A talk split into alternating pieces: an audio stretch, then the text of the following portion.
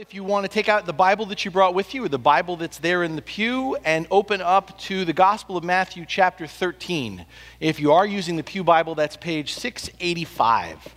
And as you're opening up there, getting to Matthew chapter 13, I want to ask you I, I don't even have to ask, you all have heard the expression, you can't teach an old dog new tricks, right? Can't teach an old dog new tricks.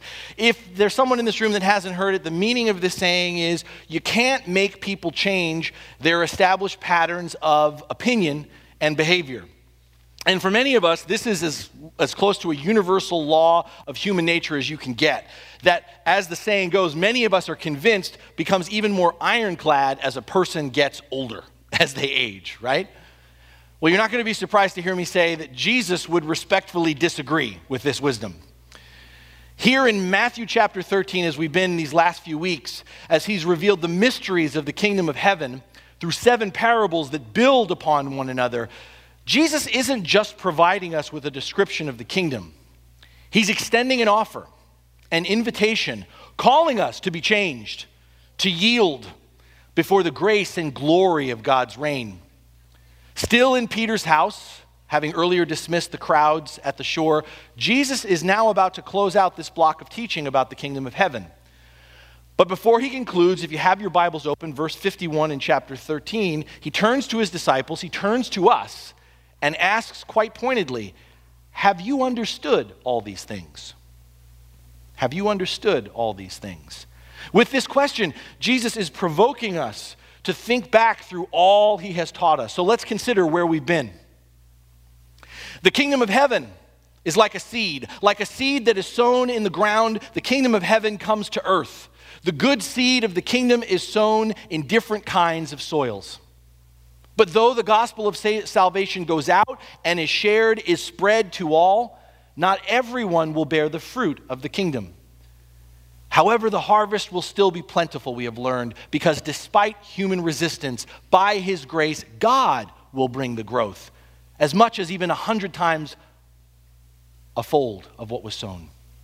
Like wheat and tares that grow side by side, believers and unbelievers will live side by side as the kingdom comes. No one will escape the long and wide dragnet of the gospel of Christ, however. There will be a reckoning a final separation and judgment between those who rely and follow the goodness of Jesus and those who continue to cause sin and promote evil. The reality of grace will not negate the promise of justice being done in the kingdom of heaven. And even though both of these first revelations that Jesus has shared with us previously might cause us to step back and maybe take pause, maybe be concerned, even though three out of four soils will reject the seed of the gospel, even though weeds grow up in the midst of the tares, Jesus has also taught us we need not doubt the presence and dawning of the kingdom. Appearances can be deceiving like an infinitesimal mustard seed that gradually emerges to become a majestic tree that dwarfs all others, like a pinch of leaven or yeast that is worked into a mountain of dough, transforming the dough and giving rise to fresh bread. The kingdom of heaven will spread. The power of the Spirit works. Christ is victorious. God's reign will be revealed. Our faithfulness comes out of our anticipation and trust that God's word will work, that Jesus is enough that the kingdom is here, that the kingdom is coming. Finally, and therefore, we have learned this kingdom, like an unknown treasure stumbled upon and discovered in a field, or the finest pearl found after an ardent search, is priceless. It must not be underestimated. The gift of the kingdom is one of immeasurable value. Though it cost us everything, knowing the king, being a part of the kingdom, is worth more than anything else in the world for it is our healing, it is our life, it is our salvation. Have we understood all these things? Jesus asks us. And we, like the disciples, as we nod our heads and answer yes, Jesus offers us one last parable. And so, with your Bibles open, I invite us to have ears to hear. Let us hear what is known as the parable of the storeroom. Verse 52 in chapter 13. He said to them, Therefore, every teacher of the law who has been instructed about the kingdom of heaven is like the owner of a house who brings out of his storeroom new treasures as well as old. This is the word of the Lord. Thanks be to God. One verse. Keep those Bibles open, though. One verse, but a lot here. It's interesting, though, because even though this is the pinnacle of Jesus' soliloquy, this eighth and final story doesn't get much play in the pulpit or in Bible studies. I would venture to guess that many of you don't even, didn't even know it existed. And maybe the reason for this is because compared to the rest, the seven that have come before, this last story, can we be honest, is kind of boring and bland. It lacks perhaps the everyday connection, the dramatic tension, if you will, of tales of a farmer and his crop of weeds growing in the midst of tares, of mustard seeds that shock and surprise us, of fish that are caught and then thrown back in, and unexpected treasures hidden in a field. And yet, what I want you to hear this morning, what I want you to see, is in Jesus' summary of his teaching here in Matthew chapter 13, there is more, as always, than meets the eye or the ear. If you're looking at just this one verse, your Bibles are open, notice that in the parables that we've looked at thus far in this series, all that have come before, Jesus has shared with us about the kingdom, what the kingdom is like. Hence, the kingdom of God is like, Jesus always begins. But Jesus never particularly discloses how to get there, how to access the kingdom, how to participate in the reign of God in Christ, how to immerse ourselves, how to be overtaken and guided by the gracious influence and saving movement of our Father's reclamation of this world. He doesn't tell us how to get there until now, until this last parable. If you're looking at it, notice the subtle but decisive shift. This is no longer a parable about the kingdom of heaven, it is a parable about being a disciple of the kingdom. Your NIV translation uh, may read as, as you heard me say it, but it can also be read like this Therefore, every teacher of the law, every scribe who has become a disciple, here it reads, who has been instructed about the kingdom of heaven, meaning that is what a disciple is someone who's been instructed about the kingdom of heaven, the kingdom of God. But Jesus here is giving us a parable about being a disciple of the kingdom. There's this shift. And to start with, Jesus compares the disciples, us, to scribes, teachers of the law. Therefore, every teacher of the law, every scribe who has become a disciple, now, this is interesting because we typically associate scribes or teachers of the law as part of the company of the bad guys, right? The bad guys who are always giving Jesus a hard time in the Gospels. But we need to step back and have a fuller, a better understanding of the role of a scribe, a teacher of the law. So let me give you that. For a long time, the priests functioned, functioned as the sole teachers of the people of Israel. When Moses was given the word of the Lord, the priesthood was created. We don't have scribes in the beginning. However, if you know your Bible history, if you recall it, when the nation of Israel split, and then when both the northern and the southern kingdoms fell, and the people were sent into exile, the priesthood was shaken up. And if you really know your Bible history, you'll remember that in some cases, the priesthood was compromised by foreign influences. So, in that situation, having lost the land, the temple, and if you will, the purity of the priesthood, the law, the word of God, was all the people had left to hold on to. And hence, to anchor this, during the time of Ezra, the scribes arose. People whose task it was to record, copy, and recopy the word of God so that it would not be lost or forgotten. And because they were so immersed in the texts, they became devoted to the comprehensive study and interpretation of the Torah, the first five books of the Bible. They became devoted to the comprehensive interpretation, the study and interpretation of the first five books of the Bible, and ultimately all of the Old Testament scriptures the law and the prophets, from Genesis all the way to Malachi to help you to give you a handle as you come we come into the time of Christ when we hear Pharisees, Sadducees and scribes to help you to kind of sort it all out. While the Pharisees and the Sadducees were busy telling people how to keep the law, whenever there were questions or disputes, it was the role of the scribes to tell the people exactly what the word of God said. In other words, these scribes were students of Scripture, experts or teachers of the law. We would be our equivalent of what we would call today scholars or theologians. And this is important for us to kind of recognize because we have this tendency today to defer the reading, studying, and sharing of the Word of God to this specific group of people to scholars, to theologians, and we'll add in there pastors and teachers. But here, in this one verse, in this one final story, the way Jesus sees it, when it comes to the kingdom of heaven, we are all, as disciples, called to become scribes. Those dedicated to reading, reflecting and sharing the truth and the glory of the gospel. Beloved, if you are a follower of Jesus, you have the responsibility to be a student and a teacher of the Bible, of the person of Christ, of the reality of the kingdom. It's not just my responsibility or Pastor John's or your favorite teacher or theologian or scholar. Beloved, it's our calling together. And the good news, if perhaps me telling you that, hearing that puts a lump in your throat or your heart starts to beat faster, the good news, as Jesus proclaims it here, is we don't just have the responsibility to teach, to read, and share the gospel, we are given the authority to teach others from the Word of God. As Jesus here compares the scribe who has become a disciple to the owner of a house. And the owner of a house is the possessor, the steward of some property. The head of a household, as we know, has, a, has charge over the home. He, ha, he or she has not just the responsibility, but also the authorization to care for, to provide for the estate, to share with those who come under his or her roof. We have been given authority to read, study, and share the Word of God. But the good news gets even better here as Jesus shares it for us. Can, I mean, authorization is great, right? We all like authority, and all of us have had authority, but authorization is great until someone pushes back up against it. It gets tested, right?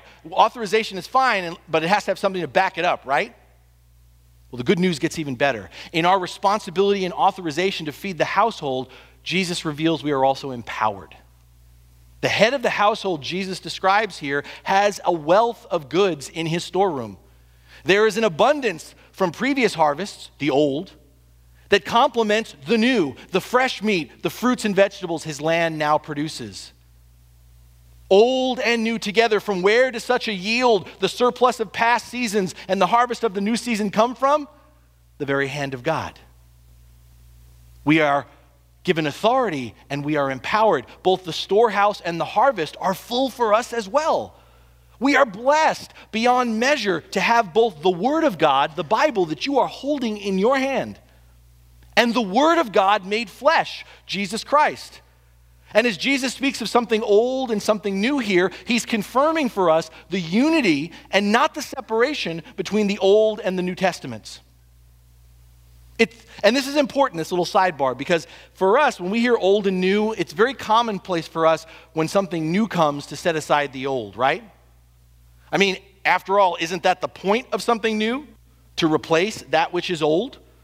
But Jesus here teaches and affirms elsewhere we are to become readers, students, and teachers of both the new and the old. Both the Old Testament law and the prophets, which point towards the kingdom, as again a few weeks back John so, so brilliantly showed us, and find their fulfillment in the person of Jesus Christ. And we are to read, study, and teach the New Testament revelations of the fullness of the kingdom through the work of the cross and the tomb and the giving of the Holy Spirit.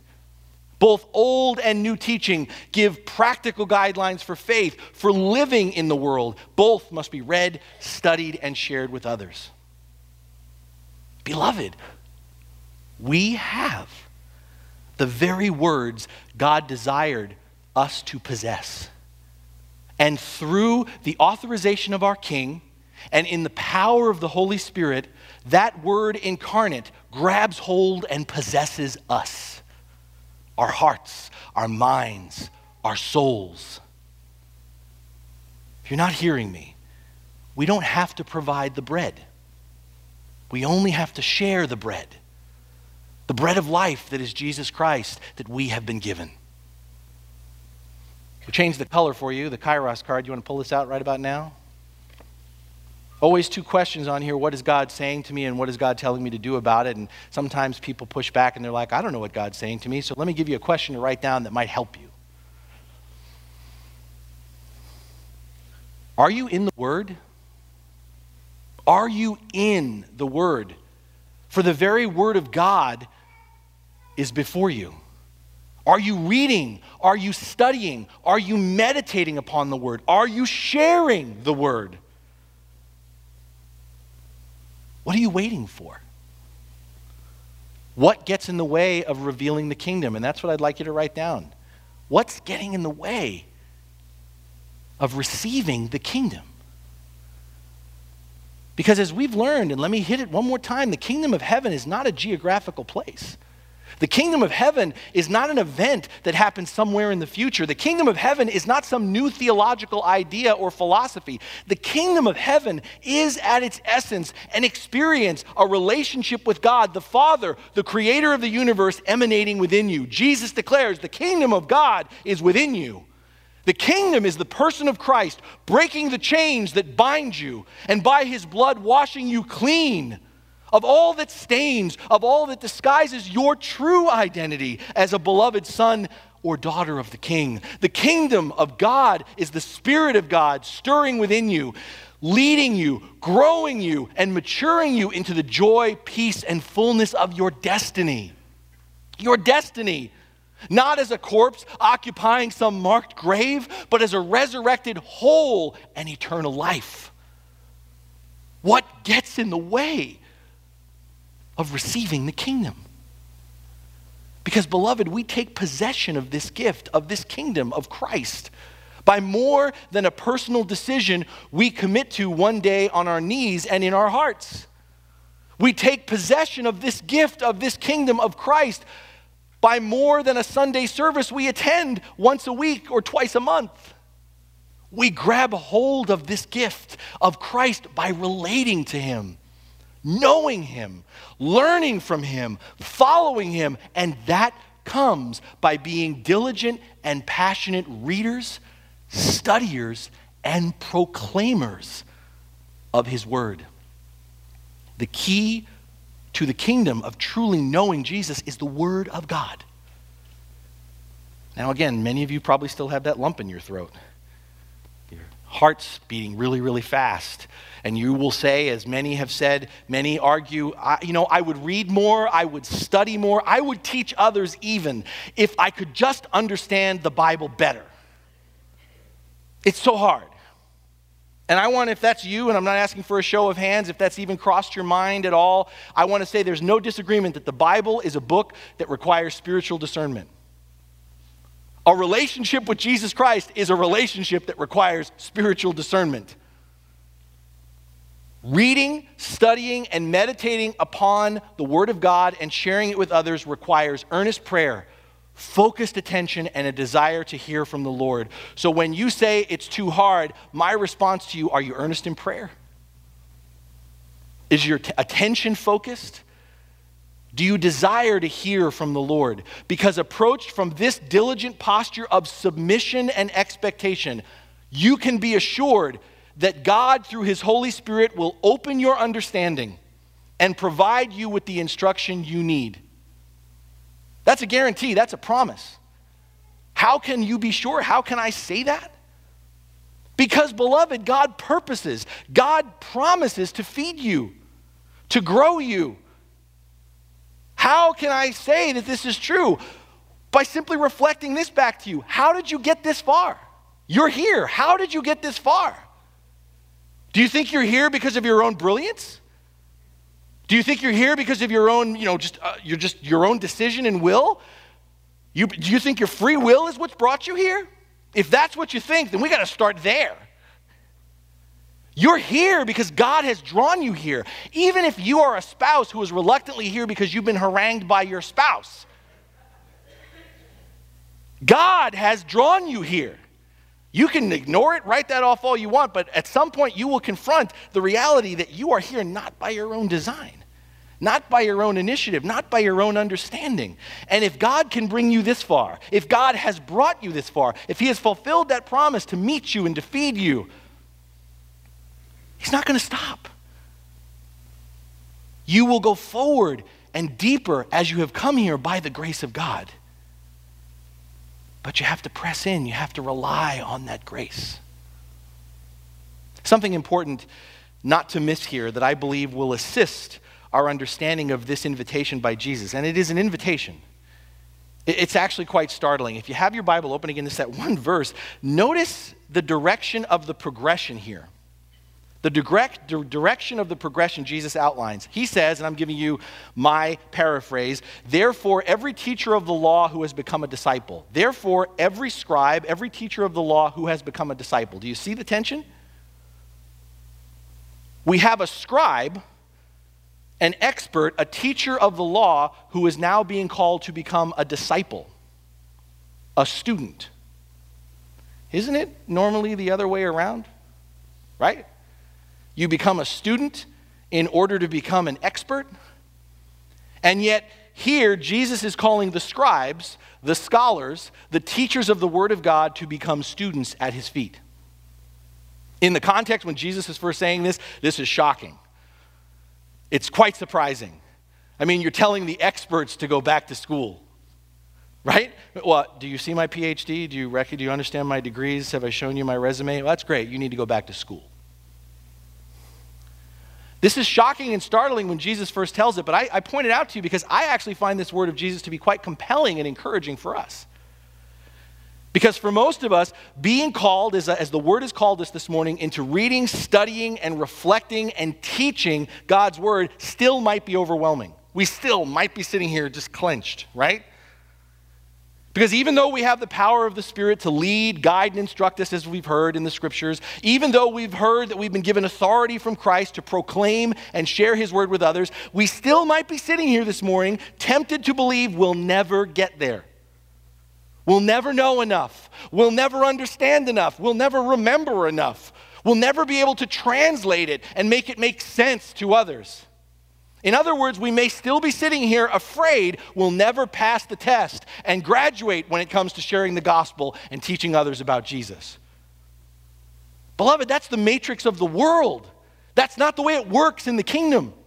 That's the matrix of the world, not the way it works in the kingdom. That's what Jesus is telling us here. Reading, studying, reflecting, and teaching others about the Word of God isn't about passing the test, making the grade, or becoming an expert. It's about remaining a student, a disciple of Jesus. And a disciple is not a super Christian or a perfect saint, a disciple is a learner.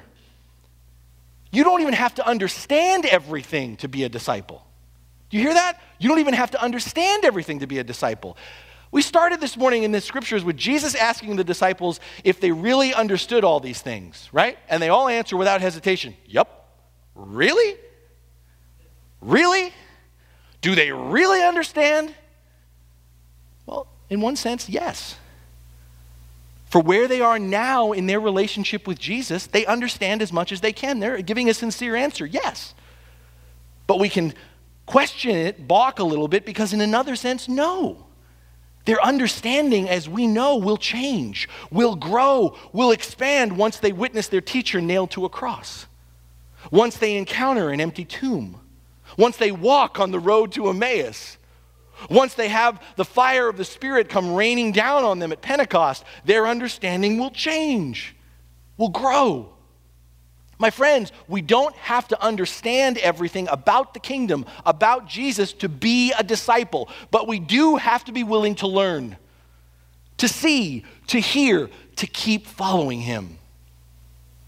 Now, just to push back the other way, in case some of us are really enjoying this message this morning and going, well, I'm quite learned. I, I know quite a bit. I've studied. This is right in my wheelhouse, Pastor Chris. Thank you for educating the rest that they need to catch up to where I am. Just to push back the other way, all our knowledge and experience about the Bible and Jesus, while important and edifying, does not give anyone more access to the kingdom.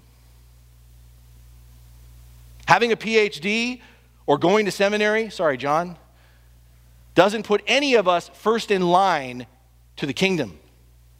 You can do lots of mission trips, and you should, and you can do lots of acts of service to others, but that doesn't move anyone onto the VIP list when it comes to the kingdom. That's the grace of the kingdom. We're all part of the kingdom. We're all still students. No one is the authority on Jesus. As disciples, we all share. We have all been given authority by Christ. No one person, no one church, no one denomination holds exclusive ownership or control over the power of the Word of God. It is the power in the Word of God, of Christ in us, the Spirit at work through us, that grows us as disciples, that grows the church. If I haven't had your attention yet this morning, buckle up. Because I'm going to get it now. Because here's the thing you don't even have to believe all the right things to be a disciple. You don't even have to believe all the right things to be a disciple. You can have questions, you can have doubts, you can even get it wrong. Am I crazy? Just ask Thomas. Am I insane? Ask Peter. Am I nuts? Ask Paul. Questions, doubts, even getting it wrong is fine, for we are, once again, all of us, after all, students of grace. But we have to be willing to admit when we're stuck. We have to be willing to confess when we're wrong, and we have to keep reading, reflecting, and pressing into the Word of God, the person of Christ. Someone wisely said, It's what you learn after you know it all that counts. The defining mark of a follower of Jesus is a lifelong learner from Jesus. The defining mark of a follower of Jesus is a lifelong learner from Jesus. All disciples of Christ are grounded in essential truths, but true disciples of Christ don't ever become complacent or arrogant in thinking they know it all. Wise, maturing disciples continue to remain open minded, tender hearted, and eager, recognizing the call to grow in the grace and knowledge of Christ. 2 Peter. To learn from Jesus is not exhausted, will not be finished on this side of eternity. In fact, such disciples perceive such learning as an act of worship. Reading the scriptures, praying the word of God, wrestling with biblical truths with others, sharing with others what, who we have discovered in Jesus. This isn't our homework. This isn't some academic or scholarly exercise to impress the teacher or to lord our presumed knowledge over others reading, studying, reflecting, and sharing what we are learning, internalizing, integrating, and practicing the truth of the gospel is how we worship our King. How we draw closer, go deeper, and emerge out of the fullness of who we are in Christ, and share with others the joy of being a part of the kingdom. I say this to you, and yet we look within the body of Christ. We look within the mirror and there are lots of people within the body of Christ that profess to believe in Jesus. Lots of people who profess to believe in Jesus, but there are not as many disciples. People who are actually following Christ. The world looks at the church. And the world sees that there are lots of people who profess to Believe in Christ. There are lots of Christians who can quote their Bibles, who claim to be studying and sharing the Word of God, but the world fails to recognize very few ambassadors or representatives of the kingdom who actually seem to be learning from Jesus, who are practicing what they preach about Jesus. My friends, to honestly follow Christ, to represent Jesus truthfully before others, we have to seek first the kingdom and his righteousness. We have to submit, as Jesus has described it in a single sentence, to the inverted, humble journey of becoming like a child, of being a teacher who is first and always a disciple, of going from becoming a master to becoming a student. A disciple, a student recognizes they have a need to learn something.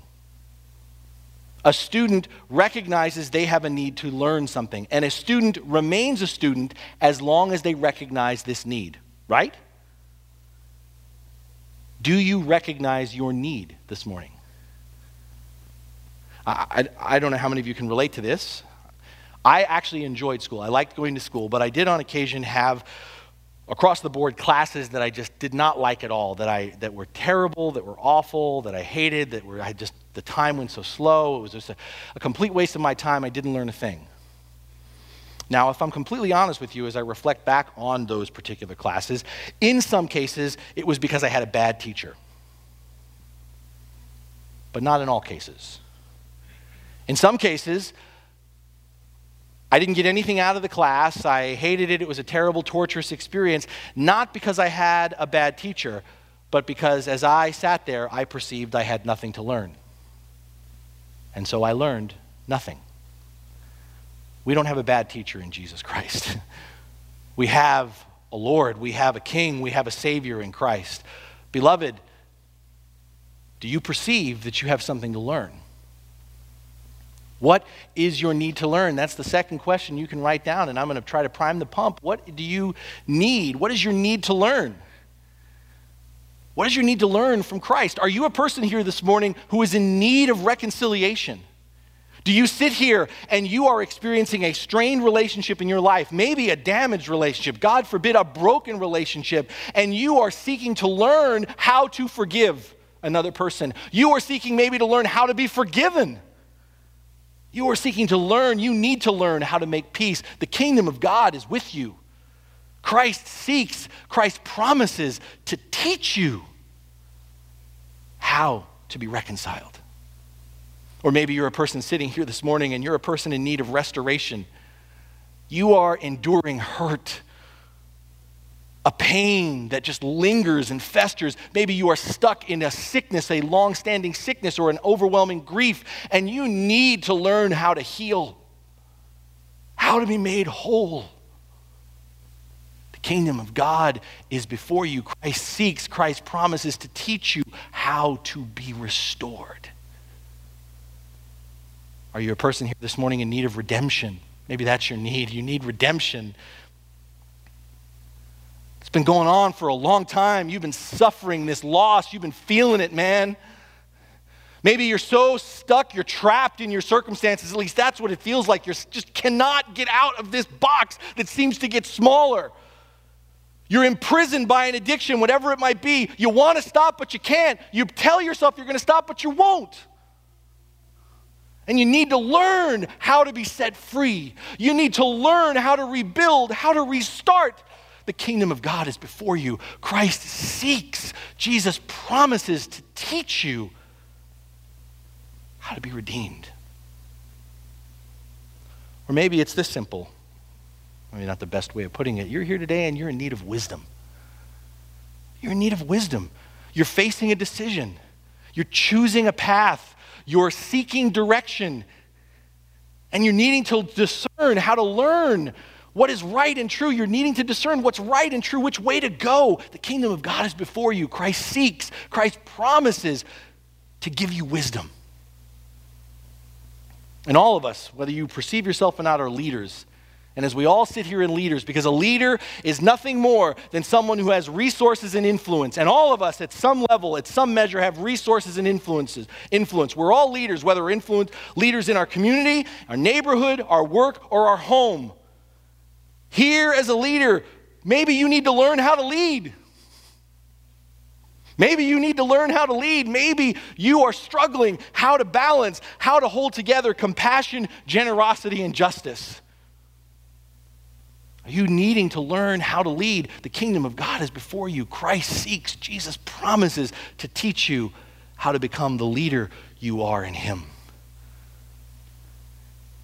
In our lives, we are always focused. I know I am. You know what? I'm always focused on what's next, right?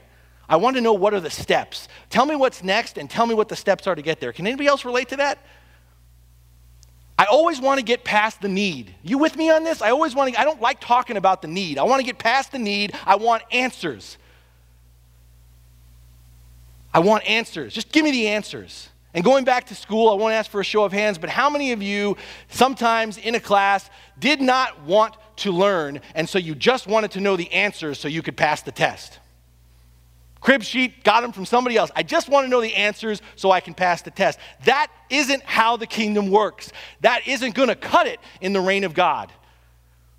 We all want answers. We don't want to face the need. But the thing is, when you just want answers, you're not really committed to learning. We want to get past the need, but my friends, the need is what keeps our posture as a student. The need is what keeps us oriented as a disciple. The need is what keeps our eyes, our minds, and our hearts focused on Jesus. Here in Matthew 13, over these last few weeks, we have witnessed Jesus teaching his disciples how to understand life from a divine viewpoint, how to recognize this new, inbreaking, and all consuming life under God's initiative and care. To enter into this kingdom, to experience it, to participate in it, to give witness to its glory, all that is necessary is a desire to learn, to grow, and a willingness to trust Jesus. All we have to do is live and learn from Christ. Live in and learn from Christ. Because the kingdom is like a seed, we can't force it to grow. The kingdom is like a harvest, we have to wait for it. The kingdom is like a treasure in a field. We'll stumble over it unexpectedly. And that's why Jesus says, don't worry about what is next. And instead, Jesus says, follow me. Learn from me. Beloved, let us hear and understand to be a disciple of Jesus is more than simply to learn the truth about the kingdom. It is to live the truth of the kingdom as a student of Jesus as an interpreter and teacher of this truth, as a witness to Christ through how we live before and with others, always giving an answer for the hope we have in everything we say and do, pointing to and sharing and giving glory to Jesus Christ. Amen.